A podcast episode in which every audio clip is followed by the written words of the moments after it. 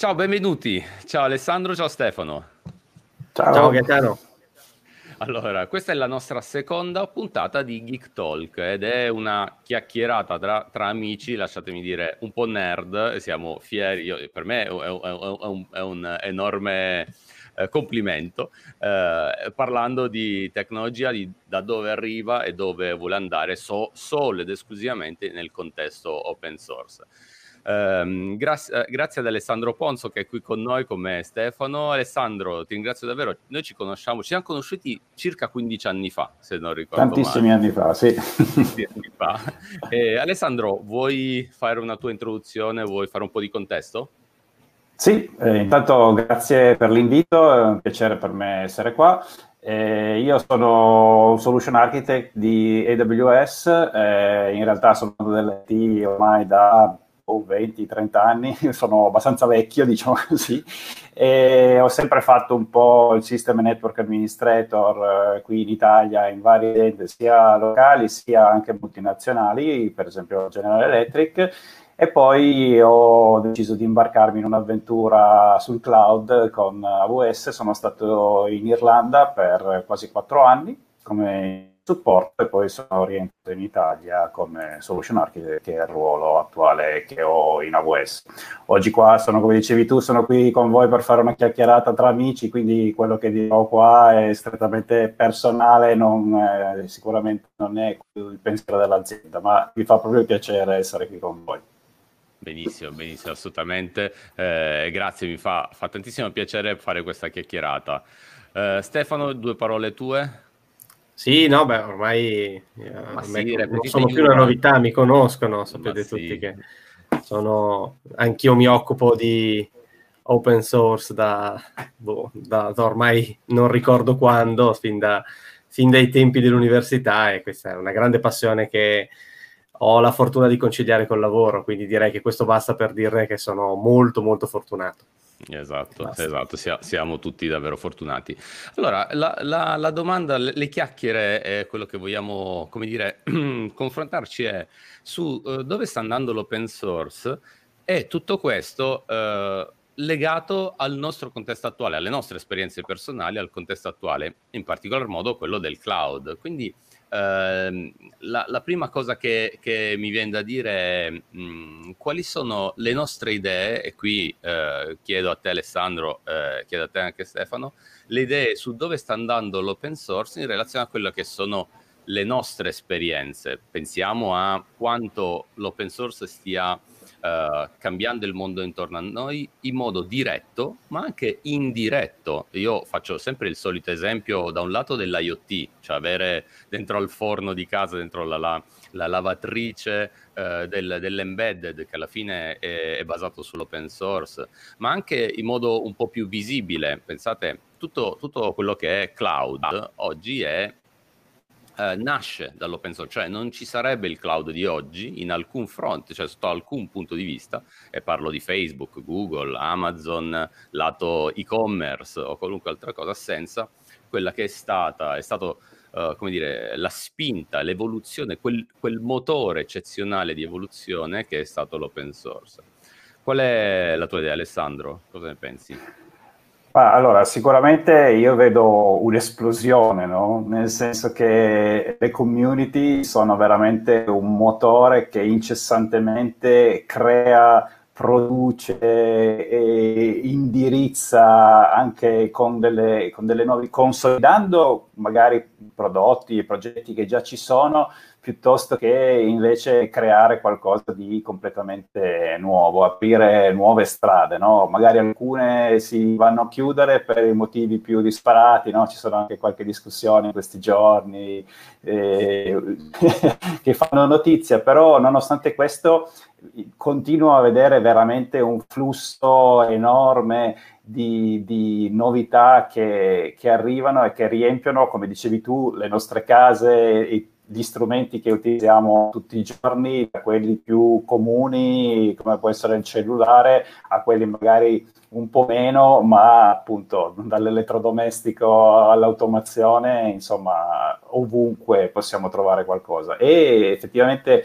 il contributo che queste persone danno è come sappiamo, arriva soprattutto dalla passione no? che ci si mette dentro e se volete è anche doppio perché si fa proprio con, con entusiasmo e, e quindi c'è, c'è, qualcosa in più no? di migliore che dà quella qualità, quella, quella precisione anche alle volte per, per fare dei progetti validi e utili per tutti.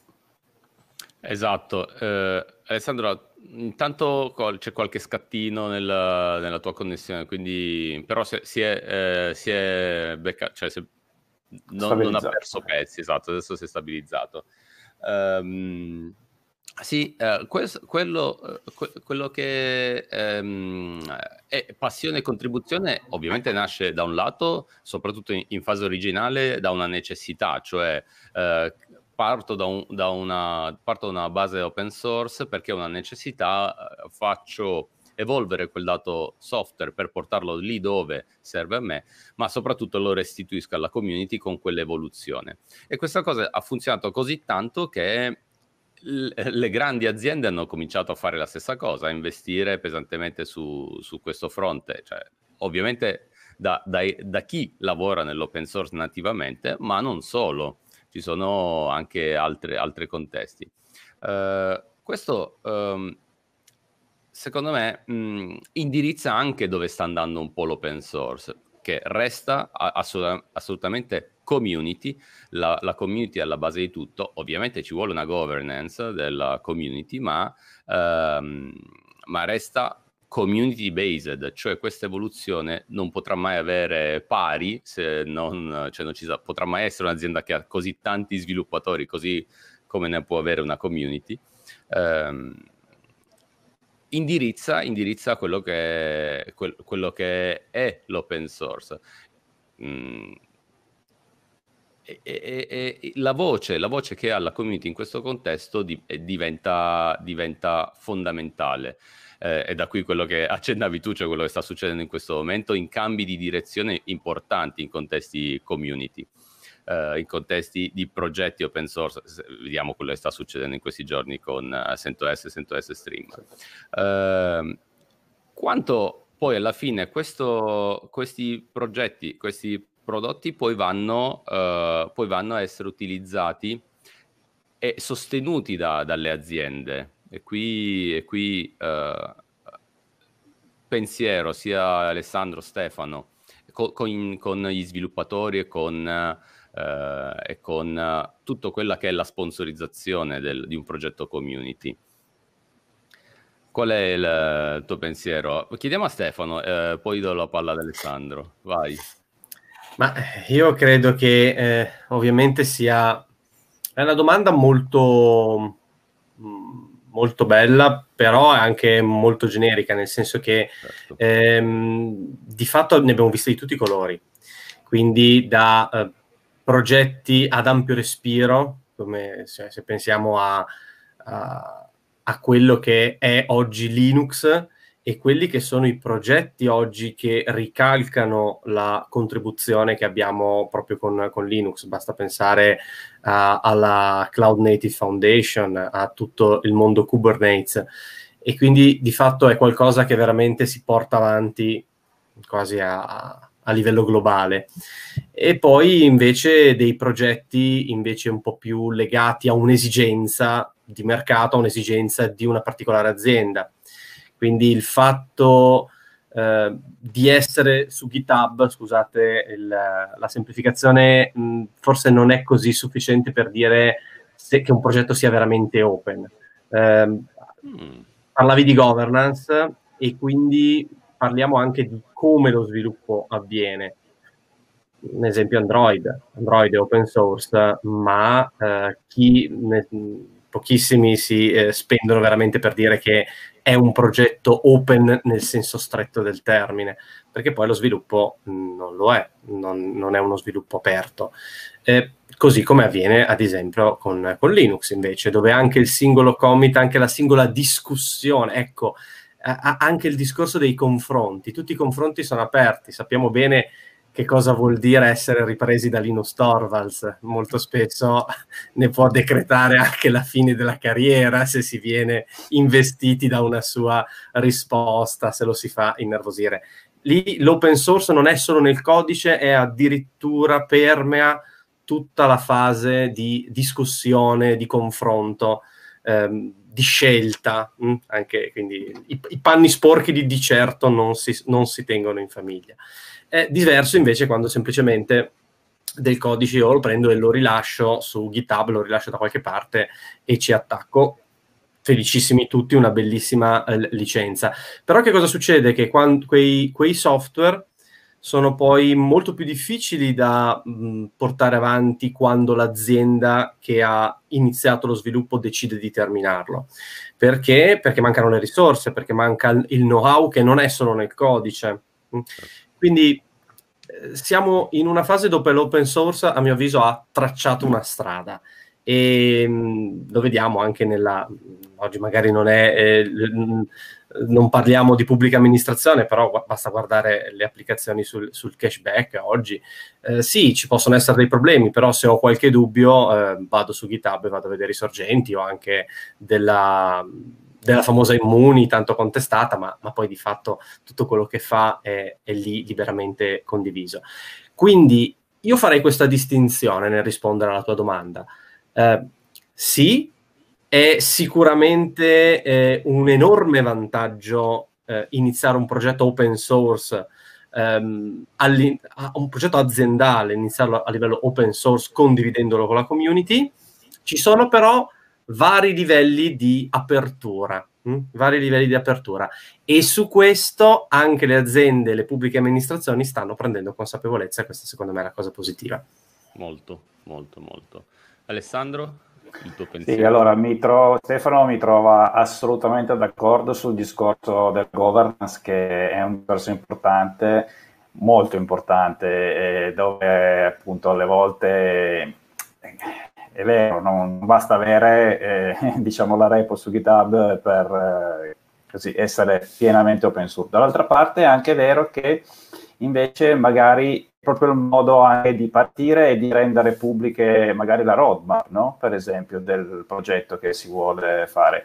E quindi anche un modo semplice che rende accessibile a tutti, come dicevi appunto, magari nel discorso, tutti possono andare a vedere il codice, tutti possono farsi la fork, tutti possono contribuire in qualche modo e quindi quel, quella, chiamiamola democratizzazione, quella possibilità di dare accessibilità a tutti e visibilità a tutti, che vuol dire anche trasparenza, e quindi qui mi aggancio anche al discorso che facevi tu prima della pubblica amministrazione, che magari invece in altri contesti non c'è, perché è più facile far fare le cose all'amico dell'amico, eh, o che magari non ha anche tutte le competenze, quando invece è un discorso open source, sì che il contributo di tante persone con diversi livelli di competenza, però poi riescano ad alzare anche il livello di qualità del progetto, del prodotto, no? perché ovviamente tante teste riescono ad avere anche tante idee, dare tanti contributi che migliorano eh, incessantemente anche nel tempo, anziché fare magari la cosa one shot, perché spesso un altro dei, dei limiti di queste applicazioni no? nascono un po' come i funghi, ma nascono per il singolo progetto. Alle volte manca una visione di insieme, una visione più larga, una possibilità di avere queste cose in maniera più distribuita, anche a permeare eh, magari certi ambiti eh, dove invece magari ci potrebbe essere più valore aggiunto. Però sicuramente il discorso governance è un discorso molto importante, non di facile gestione barra risoluzione, proprio anche un po' perché stiamo parlando di open source, no? quindi tante teste di nuovo che eh, pensano anche diversamente ed è proprio il bello della cosa. Certo, è verissimo. Eh, questa cosa poi quando ehm, diciamo, parte direttamente nativamente da un'iniziativa eh, penso pubblico, mi viene in mente subito il team digitale con i progetti che ha, che ha spinto. Abbiamo tanti amici all'interno del team digitale e, e, e provengono tutti dal, cioè tutti quelli che sono chiaramente i nostri amici, dal, dal mondo uh, dell'open, dell'open source. E, quello che, ma banalmente anche l'idea stessa di uh, Piacentini che ha, che ha fatto partire questa iniziativa è stata indirizzata tramite dei concetti di apertura uh, nel senso stretto open source e l'utilizzo di strumenti sotto tutti i fronti. Quindi eh, è stato molto bello. Uh, e qui, uh, qui penso a quanto l'open source stia cambiando il contesto globale e oggi parliamo tutti di cloud. Quanto l'open source influenza il cloud, secondo voi, e viceversa, quanto il cloud, quanto il cloud influenza l'open source. Secondo me sono due domande diverse, eh, ma entrambe estremamente importanti. Eh, qual è il tuo pensiero, Alessandro? Allora, hai fatto un, sicuramente un ottimo ragionamento. Allora, io penso che, il, il, come hai detto tu prima, il cloud nasce no? da, sull'open source, Linux è alla base di insomma, quello che, che gira sul cloud. E, mh, l'ha portato a un livello di semplicità e di accessibilità veramente mondiale. Tutti possono con un browser semplicemente, con un API, fare n mila cose diverse. E, mh, questo fa sì che progetti che erano magari già più consolidati o più storicamente presenti abbiano potuto crescere in maniera, se vuoi, anche esponenziale e i colossi del cloud fondamentalmente magari hanno già incentivati, finanziati, anche perché ovviamente eh, avre- ne avrebbero beneficiato come, come piattaforma. E dall'altra parte c'è un ritorno che si aggancia all'altro canale, cioè che cosa il cloud dà indietro e beh, questo secondo me è anche è abbastanza evidente perché la semplicità con cui tu puoi fare le cose sul cloud, puoi provare, creare, distruggere, rifare in tempo zero, no? mentre una volta eravamo molto più legati all'hardware quindi sì che con Linux si giocava sui nostri 386, anziché buttarli via, li, li recuperavamo. e, però esatto. ade- adesso comunque anche quella mentalità lì banalmente rimane, no? Nuovi processori che escono, ARM, eh, eccetera. Il concetto è sempre andare a ottimizzare sempre di più quelle risorse, quel, quel power efficiency, quel, eh, non è più la lotta a chi fa più transistor, eccetera. No? E, ehm, però adesso torno al discorso open source, quello che cloud ci ridà effettivamente secondo me è questa possibilità di provare, di sperimentare, di creare in maniera molto semplice, accessibile a tutti e quindi in qualche modo di ricontribuire a quei progetti che di fatto costituiscono il cloud stesso. No? Certo, e questo eh, lasciami dire che è, è, possibile grazie al fatto che l'open source e in particolar modo Linux hanno indirizzato un certo modo uh, la tecnologia, penso banalmente al concetto di microservizio e alla, alla possibilità di scalare orizzontalmente, eh, nasce per come la, quasi accidentalmente sia stato pensato Linux all'inizio. E, e quindi questo uh, ha reso possibile tutta una serie di logiche tecnologiche che oggi ci portano a scalare in quel modo, dalla, dal contesto monolitico a, a, al, all'esercito dei cloni, come lo chiamo io, cioè il, quindi il microservizio uh, l'uno di fianco all'altro. Uh, e questo indirizza naturalmente um, come, come, oggi le nostre applicazioni uh, vengono pensate e come l'open source le supporti. Stefano, qual è la tua idea a riguardo? Sei mutato. Pardon. Allora, eh, stavo ascoltando quello che diceva Alessandro e mh, mm, mi ritrovo assolutamente quando eh, si parla di, eh, di un, una contribuzione a, a, due vie, perché eh, tanto il cloud ha preso dall'open source, probabilmente l'azienda per cui tu lavori, Alessandro, no, sarebbe stata, sarebbe, racconteremo un'altra storia se non ci sto, fosse stato l'open source e tutti, ah, e tutti i software che Stefano, oggi vengono usati in ambiente cloud. Eh. Chiaro, era per dare, per, per, mettere l'attenzione sul nostro ospite, però ovviamente, certo, il nostro, saremmo proprio, noi non racconteremo un'altra storia, faremo probabilmente proprio un altro Sai, lavoro. Ehm, sto imparando a fare gli arancini, Stefano, se vuoi. sì, ma no, ma anch'io, io avrei probabilmente studiato musica, avrei fatto altre cose, però la pass- ecco, l'informatica, quello che mi ha preso l'informatica è proprio l'open source.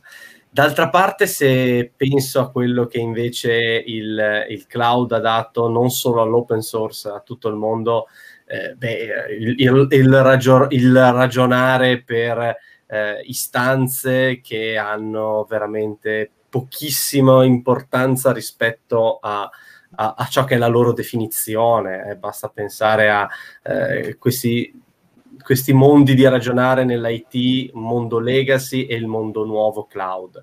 Eh, quindi, eh, quindi ha, dato il, il, il, portarsi sul cloud ci ha permesso poi di migliorare tutto ciò che non è cloud, anche quello che è un'infrastruttura, diciamo, ehm, quindi ehm, Legacy un'infrastruttura data, un data center normalissimo. Quindi il cloud ha dato tantissimo, ci ha permesso, ci ha dato una, un approccio, ci ha dato una mentalità completamente nuova nell'approcciare i nostri, eh, le nostri problemi le e le nostre soluzioni all'interno del mondo dell'IT. L'open source più di ogni altra mh, metodologia, di ogni altro approccio, secondo me è quello più ricettivo. Quando c'è una uh, nuova, uh, un nuovo approccio vincente, ecco che nel mondo delle community open source viene subito ricepito con eh, un nuovo progetto, una nuova implementazione, quindi non sta a guardare. I tempi dell'open source sono di un ordine di grandezza più veloci di quello delle, delle, gran, delle large enterprise che eh, guardano avanti, ma sono anche molto attente a non eh, spostarsi su quello che in momento sono magari i focus del mercato. Eh, però open source sono anche le aziende, sono tutti, cioè l'open source sembra quasi che siano solo le community di chi sviluppa nella propria cantina, assolutamente no. L'open source come io lo vedo proprio come il, l'approccio che permette di guardare al futuro, perché mh, non, è, non è più il tempo dove eh, la, la, grande azienda in segreto sviluppa la nuova tecnologia eh, super moderna proveniente, no? come si diceva nei film una ventina d'anni fa, proveniente dagli ambienti militari. No, Il, la tecnologia del futuro si sviluppa nelle community. Eh, assolutamente. Da qui però eh, un impegno importante secondo me che dobbiamo um, affrontare noi tutti è non far passare in secondo piano l'open source. Oggi paroloni, cloud, uh, tutto quello che IoT, distribuzione, uh, tutto ciò che, che, che, che, vediamo oggi, ma non deve in alcun modo al grande pubblico soprattutto uh, passare in secondo piano il fatto che tutto ciò si deve all'evoluzione dell'open source e secondo me è un rischio mh, concreto che altri paroloni, altri nomi, altre logiche eh, prendano il sopravvento e, e, quindi si metta un po', come dire, in disparte, in secondo piano, in seconda luce, il fatto che tutto ciò arriva grazie all'open source. Eh, hai ragione e secondo me è anche compito nostro e anche compito anche di quelle grandi aziende che poi magari appunto sponsorizzano questi progetti, li sostengono e in qualche modo li pubblicizzino anche, no? Eh, e questo è importante. Il fattore discriminante, come credo, credo che sia sempre comunque l'informazione e l'accesso all'informazione, ov- o al contrario, se vogliamo, quanto la gente si informa, quanto la gente ricerca. E qui di nuovo non solo il cloud, ma internet in generale direi che ha portato, access- ha dato accesso in maniera molto più semplificata a tante informazioni. Il rovescio della medaglia, che poi ci sono anche tante fake news, però rimaniamo nell'ambito tecnico, è molto più facile invece andare a capire dove questi progetti nascono, come si sviluppano, chi li contribuisce e quali vantaggi possono ridare indietro eh, appunto non solo alle community stesse, ma all'utilizzo che oggi facciamo tutti i giorni di questa tecnologia. E eh, quindi secondo me è un, po', è un po' lì e credo che forse comunque anche nel, nei, in questi grandi nomi, in queste grandi aziende ci sia comunque un di tendenza importante nel far capire eh, il valore di queste soluzioni. Mm, io, il mio background, eh, diciamo, prima del cloud era prevalentemente Microsoft, no? E vedete oggi quanto Microsoft abbia cambiato direzione, abbia integrato Linux in parte dei suoi sistemi operativi, piuttosto che eh, con prodotti come magari Visual Studio Code, magari abbia cercato di integrare eh, e, e catturare, se volete, anche eh, tanti developer, no? ma da, comunque dando un messaggio chiaro no? anche dai vertici in cui, eh, come dire, si valorizza il fatto che c'è un cambio di direzione e quello che, diceva, che dicevate prima, non si fa più le cose in cantina, non le si fa di nascosto, le si fa pubblicamente perché così più persone possono contribuire, perché finalmente si è capito che la chiave è lì, cioè più si riesce a collaborare anche tra quelli che potevano essere considerati nemici storici, in realtà non lo, non lo, si è, ma si va a contribuire sempre di più a fare progetti, servizi, microservizi e prodotti migliori, secondo me. Certo. Ma, mio, vai, vai. Il mio, uh, il mio, dubbio, la mia preoccupazione è, è pensare al grande pubblico che dal proprio cellulare eh, quando si è fuori casa si riesce ad accendere l'aria condizionata, il forno, la lavatrice eh, ed è un vantaggio, quindi sei da qualunque parte del mondo e accendi l'aria condizionata in casa, eh, il tuo pensiero da uomo comune qual è? Lo sto facendo grazie al cloud. Questo è vero, sì, lo sto facendo grazie al cloud, ma in realtà lo sto facendo ancora prima grazie all'open source, perché sul tuo cellulare molto probabilmente c'è dell'open source. Nella uh, connettività che stai usando c'è dell'open source, nel, nel tuo, nella tua aria condizionata in casa um, c'è, de, c'è, un firmware open source. E il fatto che tu, persona comune, possa accendere il forno o l'aria condizionata da remoto eh, e, e, il tuo pensiero sia soltanto ah, grazie al cloud eh, e non grazie all'open source mi preoccupa ed è eh, anche nel nostro piccolo uh, il messaggio che vogliamo uh, far passare con, uh, con, queste chiacchierate tra, tra geek. Stefano, ti ho interrotto, stavi dicendo? No, ma è, guarda, hai proprio ripreso un, il tema che stavo per, stavo per portare avanti. E io mh, però vorrei, faccio forse una, una provocazione. Eh, Seco- siamo passati da un, un, tempo in cui eh, l'open source veniva tutelato come un panda. No? Se, se, se, vi ricordate, no, è così, cioè era così, un po' di anni fa erano manifesti di open source, uh, tutela, uh, battaglie per inserire al, nei, vari, nei, vari, stati, nei vari uh, governi delle leggi che promuovessero l'open source. Quindi siamo passati da una fase di tutela quindi l'open source come qualcosa che eh, vorrei ma non posso, cioè, però è così importante sua, il fatto che sia aperto che anche se la, a, livello della, a livello tecnologico non pareggia le soluzioni proprietarie, dobbiamo tutelarlo. Ecco, secondo me questa fase non c'è più, nel senso che eh, se prima nelle aziende si faceva molto, ancora oggi si fa così, fa fatica per carità, ma si faceva molta più fatica a promuovere una soluzione open source perché, perché non eh, noi nell'IT, non noi nerd, ma chi nel management, i famosi decision maker dovevano andare a fare una scelta, eh, si sarebbero presi un rischio nell'andare su soluzioni open source. Da qui vabbè poi l'importanza di avere dietro una compagnia che eh, garantisce sempre una soluzione di enterprise open source. Ma eh, la soluzione proprietaria garantisce, eh, ci dà ci dava eh, una serie di eh, garanzie e, e, di sicurezza. oggi la mentalità sta cambiando anche in quelle persone, anche nelle persone magari meno tecniche, anche se poi come vediamo eh, ai livelli anche più alti di un'azienda sono sempre più i tecnici che prendono i, i, le posizioni più rilevanti, eh, nella scelta di formati aperti. Quindi eh, io tutelo la mia azienda se faccio delle scelte che impediscono poi di essere vincolati a un vendor, non tanto per quella tecnologia che può anche essere closed source, open source, ma per i formati. Io sarò un po' noioso, sarò un disco rotto su questo, ma sui formati aperti gira, gira assolutamente tutto.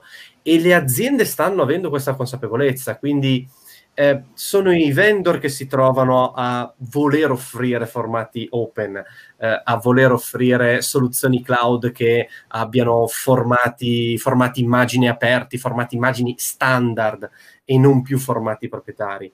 E quindi in questo senso la tutela eh, diventa, um, diventa informazione nel senso che il compito nostro, e qui mi ricollego alla tua domanda Gaetano, che fa- quello che dobbiamo fare noi è quello di eh, divulgare sempre di più e spiegare che cosa c'è del cloud e spiegare l'importanza dell'open, dell'aperto, del formato aperto. Eh, questa battaglia adesso si sta combattendo nelle pubbliche amministrazioni, dove invece lì le logiche sono Diverse. molto diverse, la politica ragiona con uh, altri, altre cose, però se immaginiamo al, al manifesto open source fatto da, dall'Agid qualche anno fa, se eh, ci fossimo Alessandro, guarda, fossimo andati a dirlo a, a, ai, ai, nostri alter ego di 15 anni fa, avremmo pensato a un, a un futuro alternativo. Quindi però, ecco, vi volevo mettere qui questo, questo mio, questa mia provocazione. Beh, sicuramente hai ragione, è una questione anche di maturità, se vuoi, anche lato nostro, di quanto si è cresciuti e, e quanto si riesce a promuovere in una maniera migliore no? questi eh, progetti. Perché una volta, come dicevi tu, il mondo era un po' in bianco e nero, no? E effettivamente noi eravamo magari i nerd, i geek, una, una un numero ridotto di persone, cioè, insomma, era, sembrava una cosa di nicchia, no? Invece adesso che è capito che invece è per tutti e anzi porta quei vantaggi che tu Stefano proprio citavi, cioè dell'apertura, dell'interscambio e, e si riesce a valorizzarli, a farli vedere in maniera tangibile anche alle aziende e ai decision maker sicuramente il panorama cambia, no? perché ora lì sì che eh, vengono fuori dei concetti molto più importanti e si va a evitare proprio quel lock-in che è il parolone che tutti vogliono evitare è la paura più grossa di chi deve prendere delle decisioni, no? Eh sì, eh sì, proprio vero. Uh, Uh, faccio un, un'altra domanda che avevo uh, in mente, ti avevo già accennato, Alessandro. Uh, quanto um, l'open source, oltre ad aver cambiato il mondo, ha cambiato la, la, tua di vita nello specifico e quanto tu, in un modo o nell'altro, professionalmente o personalmente, hai contribuito al, all'open source? Vabbè, sicuramente a me è cambiato moltissimo perché come vi raccontavo prima io arrivavo da un mondo di system administrator che era prevalentemente Microsoft oriented e poi quindi... hai visto la luce in fondo al tunnel. E poi ho visto la luce in fondo al tunnel e, in tutti gli ambiti, magari anche immediatamente collaterali, no? come quello dei networking sui router piuttosto che sugli switch, eccetera, c'era sempre questo Linux che girava in mezzo. No? E allora eh, secondo me un, un, una cosa positiva, no? il non essere talebani, anche lì una volta il mondo era o eri Microsoft o eri, o eri Windows o eri Linux, no? e a me non è mai piaciuto a, a chiudermi in una definizione, no? e quindi eh, avere la mente aperta e, e aprirsi, provare, testare, che poi è un po' la filosofia che vorrei raccomandare anche a tutti i ragazzi no, che oggi cominciano con la scuola, eccetera. Eh, magari appunto al tempo le due scuole era da una parte era tutto facile con le finestre e dall'altra c'era la CLI, ma la CLI non fa paura. Mettetevi lì, provate, giocate, anzi, è modo migliore per, per, fare le cose e non sbagliarle, no?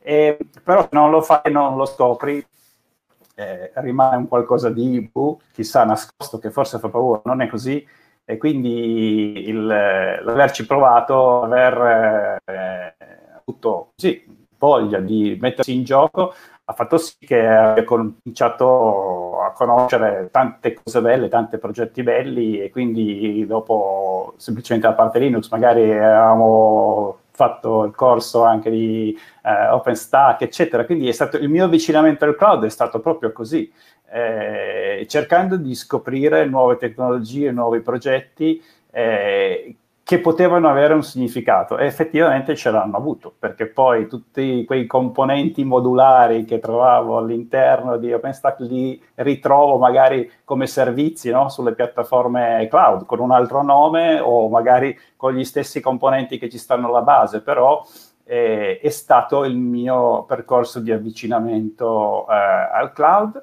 E, e, da lì eh, poi mi ha permesso di magari ridare anche un pochettino indietro, magari non in maniera, eh, se volete, eh, eh, non dico attiva, io purtroppo non ho fatto studi legati al mondo informatica, sono un ingegnere meccanico che si è sempre dilettato poi nel, nell'IT e quindi magari mi mancano delle basi un po' più strutturate relativamente al coding, alla programmazione, però il source non è solo questo e quindi secondo me anche quello che dicevamo prima e che Stefano citava eh, relativamente al discorso della divulgazione, no? del fatto di poter eh, far sì che la gente eh, diventi familiare con questi concetti e quindi magari con qualche blog, con qualche pezzettino di, code, di scripting, non chiamo neanche codice perché non mi permetto, però eh, per semplificare, per far capire come si può in maniera molto semplice mettere insieme delle soluzioni che rispondono alle esigenze delle persone e nel mio piccolo cerco di farlo ecco, in questo modo. Eh, assolutamente, e, e, anche con la divulgazione, la condivisione con, eh, che si contribuisce all'open source. Lasciami aggiungere una cosa a quello che hai detto tu. La, la CLI, la command line, è anche più divertente delle finestre eh, e lo vediamo uh, in, in, molti contesti. Lasciami dire mh, mm, che un, uh, un, nostro collega è, che, che, è un, un po' più giovane di noi, giusto qualche annetto, no, no, altro che è molto più giovane di noi, um, è un drago di FFmpeg e lui con la command line uh, modifica uh, immagini, video, cioè eh, fa tutto da lì e si diverte un casino, è diventato un, uh, un mostro di, di, questo strumento meraviglioso che è FFmpeg, ovviamente progetto open source, quindi assolutamente d'accordo con te. Sperimentare, testare, è ovvio che devi essere curioso, è tutto, parte tutto da lì se sei curioso, cioè voglia di giocare, di sperimentare, poi è come quando da bambini smontavamo i giocattoli per vedere cosa c'era dentro, è esattamente la stessa cosa. Gaetano, andiamo a sfatare questo mito che i nativi digitali adesso sono meno geek di come eravamo noi solo perché fanno eh, lo slide sul tablet, ma eh, i non interessati alla tecnologia c'erano anche quando eravamo ragazzi noi, cioè eh, io avevo il, il, il computer, avevo l'Amiga e i miei amici avevano la Nintendo, invece con l'Amiga si faceva molto più di, molte più difficoltà. Credo che sia oggi sia, sia lo stesso, anzi ci sono molte più opportunità per capire come funzionano le cose. Certo il livello di complessità continua a aumentare, eh, però eh, i, geek ci sono sempre, ci sono sempre di più e mai come ora sì, eh, forse anche per una questione culturale, eh, si, amiamo la famosa command line. Alessandro, eh, chi avrebbe mai pensato vede- di vedere i sistemisti Microsoft lavorare da command line? tu eh, che hai citato Microsoft prima. No, eppure anche lì, prima con PowerShell poi con le shell integrate, eccetera, alla fine si è arrivati lì. Oggi nel cloud si parla di infrastructure as a code e di nuovo non si fa più vari click dalla Google Console, ma si fa con la command line. Adesso command line diventa riduttivo, ci siamo capiti, però è, è, come si diceva prima, la curiosità, il provare e non farsi spaventare, perché, perché poi non c'è niente che spaventa, ovviamente, no? Eh, però eh, magari uno ha l'idea, quando non conosce e, non sa, magari si ferma e prova, invece no, andate, provate, fate, sbagliate e, e risbagliate meglio la prossima la volta successiva. È bellissimo. Il cloud, se volete, aiuta con quello, no? Perché certo. puoi sbagliare quante volte vuoi, magari ripartire da un qualcosa non da capo, ma da un certo punto e viceversa. È bellissimo come siamo passati dal Commodore 64 e dall'Amiga all'Infrastructure as a Code, cioè un excursus che è meraviglioso. Eh, momento a Marcord, quando ho, ho, avuto il mio primo computer a 8 anni ed era un Commodore 64, per giocare dovevo scrivermi i, i giochini, cioè comp- andavo in edicola a comprare eh, della la casa editrice si chiamava Visual Basic, no, sì, Visual Basic a me.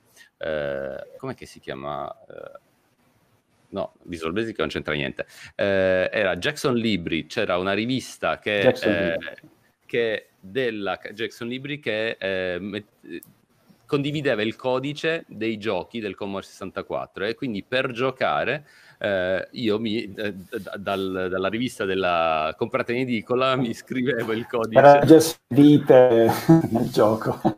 esatto, esatto, esatto. Uh, come si chiamava? Um, beh, aveva qualcosa di basic nella, ne, nel titolo. Sì, al tempo il linguaggio che andava per la maggiore, insomma, era il basic. Io ero sfortunato perché mio papà mi aveva comprato un Olivetti. Quando tutti avevano il Commodore, io un, eh, un Olivetti. Dove... Box. Eh, Grande storia anche quella, eh? Grande storia anche mm. quella. Però, cioè, ragazzi, è da lì che poi in un modo o nell'altro si arriva a quello che hai detto tu, l'infrastructure as a code, cioè definire un'intera infrastruttura tecnologica eh, in cloud basata su delle linee di codice, cioè definita dalle linee di codice è eh, riutilizzabile e rideployabile come vuoi. Quindi, eh, secondo me, è un, un filo diretto, cioè un fil rouge che unisce tutto. Vero, vero. E quindi bello, eh, argomento sicuramente interessante. Dovremmo fare una, una puntata solo a Marcord. A Marcord solo sì. a Marcord. Facciamo una roba proprio Ci da, sto. Ci sto. Da, cioè, ovviamente poi eh, andremo a prendere solo quell'utenza eh, boomer, come andiamo, andiamo, a prendere solo i boomer, però eh, un po' di Amarcord. Però però torna molto, eh? Eh, anche, anche alle, diciamo, alle, giovani leve oggigiorno sono interessatissime a tutta la parte geek, eh, il retro gaming, cioè a volte esatto. mi capita di, di vedere, de- mi capitava quando ci erano ancora degli eventi in pubblico, eh, di vedere degli eventi retro gaming, eh, di cui io sono un appassionato sfegatato, eh, con ragazzi di 15 anni, dice ma ma cosa ci fate qua? Cioè, questa chiaramente non può interessarvi, e invece un interesse pazzesco. E poi tutto il mondo che ovviamente eh, gravita intorno a tutto questo, al costruirsi con eh, una Raspberry, una emulation station e, e, tutte queste cose. Quindi, secondo me, una bella puntata sul, sulla Marcord la dobbiamo fare. Ci sto, la faremo assolutamente. Grazie per l'int, la faremo sicuramente. Eh, invece, Giro, eh, eh, questa è, è, l'ultima domanda, se non andiamo troppo lunghi, ehm, su di un tema che si lega moltissimo all'open source, ma secondo me si lega anche al futuro della tecnologia, eh, soprattutto lato utente, cioè come la usiamo. Uh, avete, uh, avete, visto quello che è accaduto in, questi, in, questi ultimi, in queste ultime settimane con i processori ARM. Apple ha dato una sterzata importante verso i processori ARM, poi eh, per motivi marketing li chiama in altro modo, ma sono dei processori ARM. Uh, ora, mh, questa è un'evoluzione che è partita moltissimi anni fa. Abbiamo nell'altro, nell'altro Geek Talk che abbiamo fatto, mh, raccontavamo come Linus Torvalds lavorasse alla Transmeta, azienda uh, focalizzata sui processori ARM per i server. secondo me questo cambierà la direzione ehm, col, con la svolta pesante che, che, ha, con la forza marketing che ha, che ha Apple, eh, nel, nel, modo in cui utilizzeremo la tecnologia a casa, non in mobilità, nei cellulari e quant'altro, ma eh, io prevedo che oggi Apple cosa ha fatto? Ha preso il, il processore, la CPU del cellulare e l'ha messa dentro a un laptop o a un desktop. Secondo me tra, tra qualche annetto non ci saranno più laptop, non ci saranno più desktop, ma semplicemente docking station dove mettere il nostro cellulare. Eh, tanto è tutto cloud-based, quindi le nostre applicazioni le, mm, le possiamo usare dal browser. E, e, secondo me questo influirà su dove, come useremo la tecnologia e di nuovo, grazie ai due driver, il cloud, ma ancora prima l'open source. Io qua dico, dico, una parola soltanto non di pubblicità per l'azienda per il lavoro, ma anche il cloud ormai è già in questa direzione di cambiamento. Noi abbiamo lanciato i processori Graviton e già Graviton 2 da utilizzare sul cloud, così come è possibile anche utilizzare in questo momento la parte macOS anche sul cloud. Quindi che una, quelle che una volta erano barriere in parte tecnologiche, in parte commerciali, se volete, sempre più diventa fluido, no? e, ehm, e, quindi la tecnologia è difficile fermarla, incanalarla. Ci sono anche gli step, quello che oggi è, non dico fantascienza, però il quantum computing, eccetera, in realtà è qualcosa che già si sta avvicinando. As a service lo si può già utilizzare. Quindi eh, veramente la tecnologia appunto ha un ramp up di evolutivo incessante e che non si può fermare a canalizzare, secondo me quello che possiamo fare è contribuirci, no? dare il nostro piccolo per far crescere quella parte che magari a noi è più familiare, più, più di aiuto, però sì, eh, non, c'è, non c'è niente scolpito nella pietra, soprattutto nel mondo dell'IT. Tante cose sono cambiate e cambieranno sempre di più. Ma va, aggiungo solo un pezzettino, un, un, dettaglio un pochino più tecnico. Non è la prima volta che Apple eh, fa uno stravolgimento del genere. Ci ricordiamo tutti quando annunciò al mondo, eh, facendo venire i, i, i, capelli dritti a tantissimi appassionati del, del Macintosh, eh, eh, l'annuncio che pas- abbandonava PowerPC, PowerPC, da tutti considerato il eh, superiore come architettura. Eh, lo è sicuramente in termini di linguaggio architetturale, in termini di, eh, di funzionalità, per passare a x86. Sembrò quasi un Uh, prestare il fianco a quella che era una tecnologia da molti odiata, l'X86 solo perché aveva preso piede grazie, uh, grazie a Intel, Microsoft, IBM, chi aveva voluto puntare su, quella, su qualche cosa di forse anche meno potente a livello architetturale, ma più vendibile. E Adesso ha fatto se vai il contrario, ha fatto una scelta che se quella di passare a Intel era una scelta eh, dettata dalla possibilità di diventare mainstream, e infatti lì ci fu la svolta, il Mac diventò mainstream. Mm. Eh, adesso eh, passa a un'architettura che già da anni, eh, non, è, non, è, che stiamo parlando di qualche cosa, non è un salto nel buio, eh, perfino nel, nel eh, nel, nel, nell'HPC si parla tantissimo di, um, di ARM da anni, eh, nel mondo delle telco, però lo fa con una forza che è quella di Apple di eh, sapere esattamente quello che sta facendo e di sapere quello che vuole offrire. E la cosa importante è che ha già abituato la sua base di utenti, sia aziendali che a non focalizzarsi sull'architettura. Non è quello il problema. Eh, noi andiamo a supportare qualsiasi cosa, come diceva Alessandro, il cloud. Il cloud ci permette di essere ovunque, ma anche il software. Il software che ancora una volta è, eh, tu eh, devi eh, progettare un qualche cosa che sia utilizzabile su qualsiasi piattaforma. E ehm, su questo, a mio avviso, il legame con l'open source è fortissimo perché chi sarà il primo, il, il, dopo, dopo, dopo, i sistemi operativi Apple, eh, chi sarà subito pronto per girare su un, un, Mac con ARM? Beh, sicuramente Linux. Sicuramente Linux che da anni si è abituato a girare su qualsiasi piattaforma. È una piattaforma con con processore, bene, Linux ci può girare o se non ci gira ancora ci girerà domani mattina in una versione alfa. E quindi sì, sicuramente eh, non è importante dove o che cosa, quello che conta sono i servizi che sempre di più, se sono aperti, possono anche essere multipiattaforma. resi multipiattaforma. Due note riguardo a quello che eh, avete appena detto. Uno è che ehm, sicuramente qualcuno scriverà nei commenti, eh, però eh, il, gli Apple con il processore eh, ARM è, è, blindato, quindi avrà la possibilità. Tro- vedrete che la community troverà un workaround, ne sono certo. Eh, due, secondo me un punto fondamentale è che stiamo parlando di un processore mobile, cioè alla fine è un processore che è, è, si è evoluto anche grazie al mobile, quindi ai cellulari, e, e, di fatto è il processore di un cellulare messo dentro un desktop, dentro un laptop. Eh, questo è un altro elemento importante, quindi, eh, e quindi eh, c'è, c'è, una convergenza in quest'ottica. Uh, e, e, e, qui ovviamente tutto ciò che ARM ha sempre eh, dato come vantaggio, quindi il basso consumo e il fatto che eh, le logiche, molte logiche ARM siano aperte e quindi eh, e qui si torna alla, al concetto di community.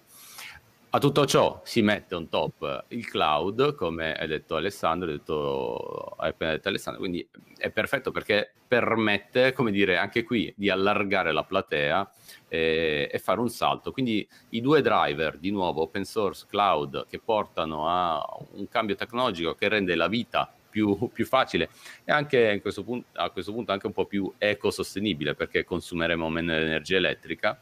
Eh, sarà, eh, sarà, sarà bella ed è più aperta rispetto al mondo Intel, almeno si spera.